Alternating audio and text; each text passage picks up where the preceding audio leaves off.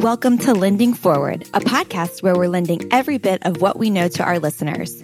From real conversations and lessons learned deep within the industry to education and forward thinking. Together, we're lending forward. And as always, don't forget to subscribe to our channels and connect with us on www.atlanticbay.com. Atlantic Bay Mortgage Group, LLC, NMLS number 72043, NMLSconsumeraccess.org is an equal opportunity lender located at 600 Lynnhaven Parkway, Suite 203, Virginia Beach, Virginia 23452. Welcome to Lending Forward, Dr. Lee. We are so, so excited for this episode for our people to get to know you. So, warmest of welcomes. Thank you. I'm so excited to be here, Taylor. Thank you. Thank you. You this is on the cusp of a, a, speaker series you joined us on, which was awesome. By the way, our folks loved it. Thank you. Loved it. For those listeners who might not know much about you, though, let's do a couple of little get to know you questions. So, who is Dr. Lee? Take us through your journey. Where did you get started? What are you doing today? Tell us all the things. Absolutely. I'm going to try to keep it brief, but feel free to cut me off, Taylor, because I can ramble. but so sort of long story short, somewhat short, I grew up in a real estate family, not of real estate agents, but of investors. So literally I lived with mom and pop investors because they were my mom and pop. Unfortunately, I'm an only child. And I say unfortunately because anybody out there, and whenever I do like conferences and talk to people, they're like, girl, I feel your pain. So when you grow up in a family of entrepreneurs, you end up being the work crew. So I didn't have siblings to pass work off to, which meant I ended up hating real estate as a kid. I always look back at that like, I was kind of traumatized because I wanted to play, and I'm a girly girl. I wear dresses and all of that stuff. Right. But yet, if tenants trashed a place, I was on the cleanup crew. I remember getting soap scum out of bathrooms, like, why, why, why? So, being a little traumatized from it at that point, once I graduated from the University of Michigan, go blue with my undergrad, I drove I 75 is a straight shot from Michigan to Georgia to Atlanta. So I got on the freeway, never looking back. Love my family. I stay in touch. I see them, but never wanting to go back to the north and the cold and all of that. So I get here to Georgia, and my friends and family in Georgia, my mom's older sister has lived here since the 70s, but I get here and everybody's like, the market's great because this was 20 years ago it was before the Great Recession, and everybody's like, the market's great. You know what to do. Why don't you start investing in real estate? I did. And I, it was like ding, ding, ding, ding, ding. No wonder my parents had child labor because this is great. And when I got to, as an adult, see the money, I was like, oh, this is okay. It's better. It's good. I like it. So it all actually came in handy. So I always say that. So again, a lot of us in this industry, we do involve our children, and people are like, okay, good. So they'll probably learn. They'll come back to this. And I'm like, yeah, I think so. I know for me it was, even though again it was traumatic during. Anyway, let's fast forward. So I, I'm a real estate investor. This is before the Great Recession.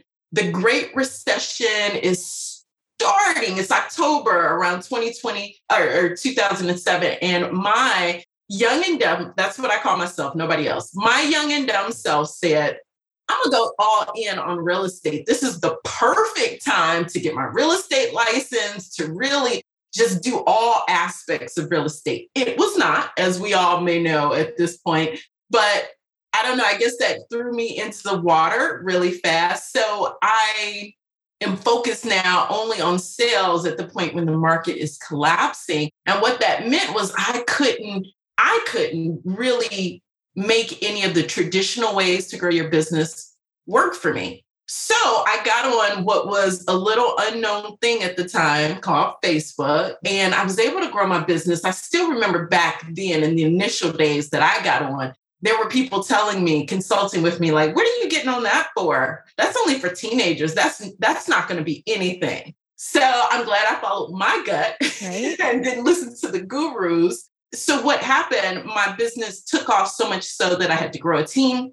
And my brokers, I was at Remax at that point, they were like, come in, do training. So that was the start, 2009, of me doing real estate trainings. Fast forward a little more, I eventually became managing broker of three different REMAX offices. I went back to school to get my doctorate because I, at that point, as managing broker, started training, consulting, and I started to notice things among those that I was training. And quite simply, which is the main thing that I got my doctorate in and what I still train on today, is that so often we are told this is how you grow your business. And it's not based on people's personality, it's not based on who they are. So people aren't always able to play to their strengths. That happened to me. I was told to door knock at a time when the market was crashing, and that wasn't right. So, all that to say, now I coach and train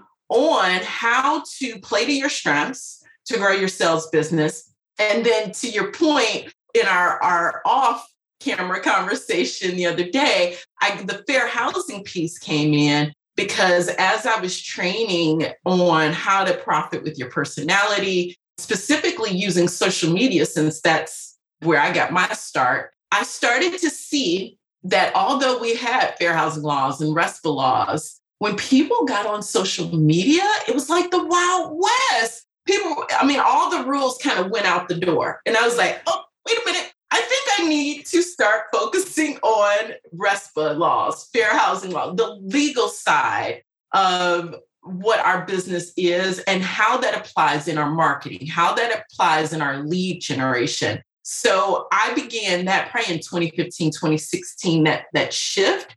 And here we are today. This has really become, fair housing has become probably the crux of what I like to train on because I've realized again, even though we as an industry, we are familiar with the laws, I recognize we don't always know how to actually put them into practice. What does that really look like when we're marketing, when we're meeting with clients, and so forth? So, again, I ramble, so I'm going to stop.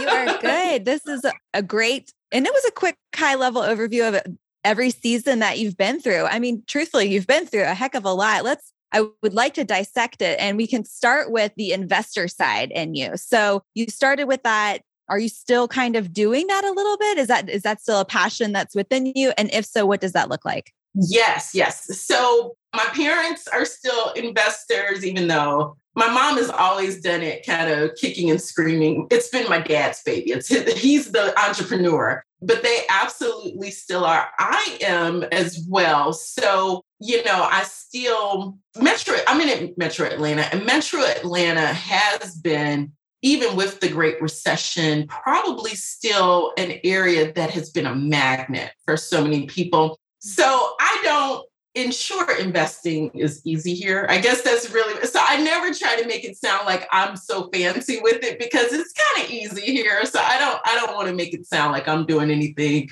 that's uh really like cutting edge. I'm not. It's really easy. Yeah. Some of our listeners here might be interested in perhaps that is next step for them, that investing into properties and such. So let's say that there are people out there that really want to make that next step. What would you tell them? Yeah, so I would absolutely say, and this is the lesson that even though it's been a mantra for a long time, again, because I started personally investing despite growing up in an investor family, I ignored this mantra and so there were several, I'll say several. So when I got started, again, we were coming off of this boom of use other people's money, no money down, right? So just trying to do a lot of creative things. Not that creative financing and all of that is bad per se, but but you don't want to be over leveraged. That was the biggest thing that I learned is that and that's any investment, right? We should never have all of our bag our eggs in one basket. Mm-hmm. Mm-hmm. So for me, it's all about diversification in your portfolio. So for me, that meant I actually made a pretty big mistake having I had apartment buildings in the same part of Metro Atlanta. And if I had followed my parents' advice because they knew what they were talking about, I would have had multiple places in multiple areas. So I wouldn't have been so concentrated because if if something does happen to the market, which now I understand it can.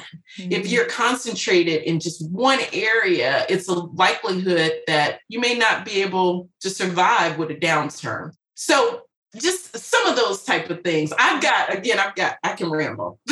I know. so rein oh. me in, rein me in. You're good. This was great. And so moving in from the investor side into real estate and right before the recession, you know, you were forced, as you said, into kind of coming up with some unique forward thinking at the time ways to get yourself out there. What is it that you're kind of seeing now for agents and folks in the lending industry? You know, what are you seeing is working?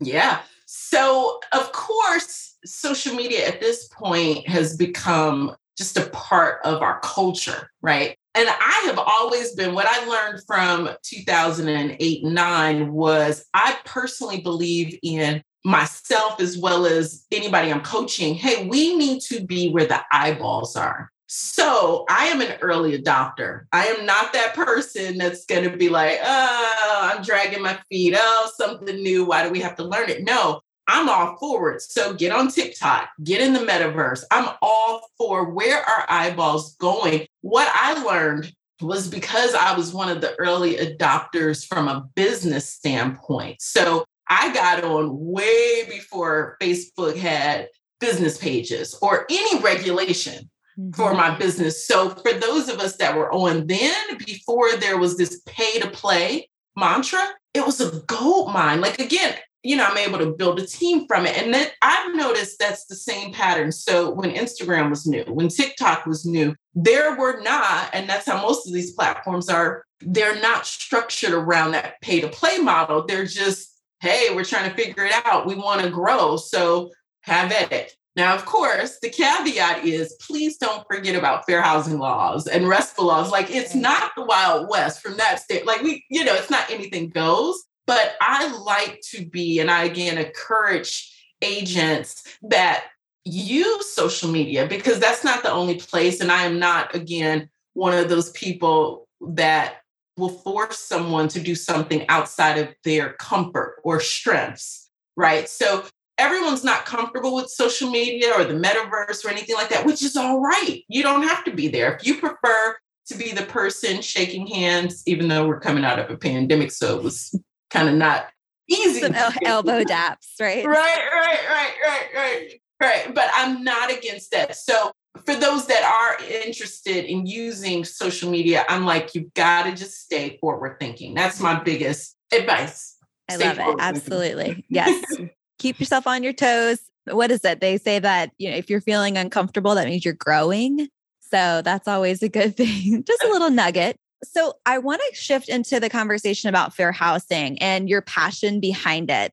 For folks who want to know a little bit more from the educational piece of fair housing, could you define for us what it is, a little bit of history behind it, and what's next for, uh, for forward thinking? You know, we got to kind of think about what's next. Absolutely. So for me, I always uh, like to almost memorialize the fact that federal so, national fair housing laws were not enacted until Dr. King was assassinated. I think that is a big pivotal point that we shouldn't forget because the point of that is it was hard fought. It wasn't just a, oh, yeah, we're all for fair housing. It's been a struggle, it's been a fight, it still is. It's not automatic. That's one of the things that I've realized, even as I'm teaching more about it. Fair housing, what's fair for the community at large is not, again, automatic or even intuitive, mm-hmm. right? So, starting with the fact that it was a long fought battle, we get some preliminary aspects of fair housing. And over the last 50 years, it's evolved to include not only race, but race, religion, those age 55 and older, familial status. So it's you can't be like, okay, you, you got too many kids. We don't want you here, right? There's so many different aspects to fair housing now. And what I love about our industry as a whole is that in the 50 plus years, even now, we're constantly adding protected categories based off of people saying, hey, I didn't feel welcomed. I wasn't allowed to buy or sell or rent simply because of this feature that I really can't change. It's hard right. to change depending right. on what it is. So I love that. I love our evolution as an industry. Doesn't mean we don't have work to do because we do, but I do appreciate how we've evolved. I love that. So I think there's a lot to unpack there. And that's what we're going to do within the next few months is unpack it nugget by nugget. And we can really retain this information when it comes to what we should be seeing more of, less of in the industry when it comes to fair housing and just the education piece. I mean, you don't know what you don't know. So showing somebody how to get there and kind of a roadmap and you know, I can see your passion and your eyes light up when you talk about it. So I can tell it's definitely something that you truly love and embrace. And I can't wait to hear more from you about that. That's just awesome. of course. So, what are some of the best practices you would say when you're teaching when it comes to educating the next generation on home ownership? Ooh, yes. So, home ownership let me rewind. I was at a conference where it was really about social media and just some of the things that are on the cusp for those that want to market their business using, you know, whatever's new. Anyway, at this conference, I, I try not to eavesdrop. I'm not that person. I really am not. But I couldn't help but overhear this conversation of some Gen Zers sitting nearby. And they were saying, what's the point of owning a home? You know, you got to make this large down payment. You then are uh, subject to what if you miss a payment? Now all of a sudden you're going to lose everything. And the interesting thing to me, which almost parallels to some of the issues we have even in fair housing, is that some of these myths keep getting passed down. I'm like, why? How?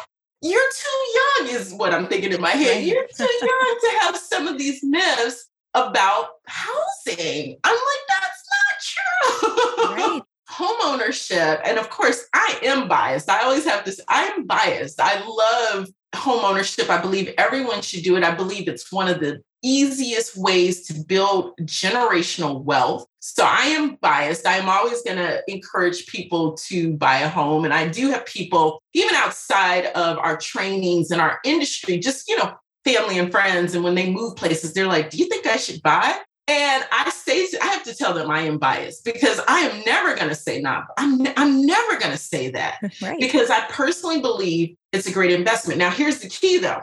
One of the oldest things that we have talked about in real estate, and I believe this has never changed, is that in home ownership or as an investor, you never, you never want to be the person that owns the most expensive home in that area. You just don't. So it's always about beauty contests and a price war. It's that's what it's always been. So again, you want to try to get the best deal which means, yes, that may take longer, especially depending on where you are in the US right now, that buying a home in certain areas, not everywhere, but some places, oh my, you have to be prepared for it not to be the quickest process just because there's competition, right? But you don't want I, I like deals. I, even in shopping for clothes whatever I, I don't know. Even if it's just a dollar off i'm like i've won i've won so I, again it's got to be this you don't want to pay the most for the prettiest house. You just don't because again that means as there are market fluctuations Sure, those are the people that we find have that buyer's remorse, right? They end up saying, hey, this was a nightmare. And now I'm going to run away from real estate forever. But if we're looking for opportunities to get good deals in neighborhoods that unfortunately this comes into the fair housing topic, I'm not even going to, I don't even want to open that can. That's a whole different can. But there's a lot of considerations, but the main thing is being willing to not just buy a home because I want to live there, but it also economically makes sense. Again, you're not paying for the most expensive home on the block. Yeah, you don't want to be, what is the term? House poor. You know, you definitely don't want to be house poor, car poor, none of that. I know. Right. And yeah, I mean, right now it is an interesting time for all of us. I think we're all kind of trying to navigate through different waters, try to figure out what you're up against, whether that's like you said, hey, I think I'm ready to take the next step in investment properties. Well, you're still going to have to deal with the kind of market that we're in. So definitely great, great conversation. And we thank you so much for your time today. This isn't, we'll open up that can you were talking about in another podcast. We've locked you in for a few. So very, very excited about it. But if you had to lend forward one thing to listeners who might have never thought that they would have the means or the education to own a home, what would you say? I would say home ownership really is for everyone. And despite whatever we may think is a limitation, I would encourage each and every person to own it. And I said that purposefully as a pun because it's like own that or embody that attitude that, you know, the sky is not the limit for me, but then literally go out and own it, mm-hmm. get property. But I would say, even with my own family personally, the ups and downs from the recession of the 80s my dad, although he was a real estate investor, he was also a computer engineer at IBM. They had a massive layoff in the 90s, particularly where he was. So, what I've seen with real estate is whether or not this is your primary occupation or secondary or hobby, you know, we, it is still something that becomes the great equalizer. It becomes something that, again, can not only help you build generational wealth, but it can even in the moment so not just long-term wealth but in the moment it can provide so many financial opportunities that you wouldn't have access to so own it own it you can do it own it Thank you so much, Dr. Lee. We are so, so appreciative of your time and more to come from Dr. Lee. Thanks again for listening to the Lending Forward podcast powered by Atlantic Bay Mortgage Group. Don't forget to tune in next week and make sure you subscribe to our channel. Remember, we all play a part in lending forward. So go lend something forward today.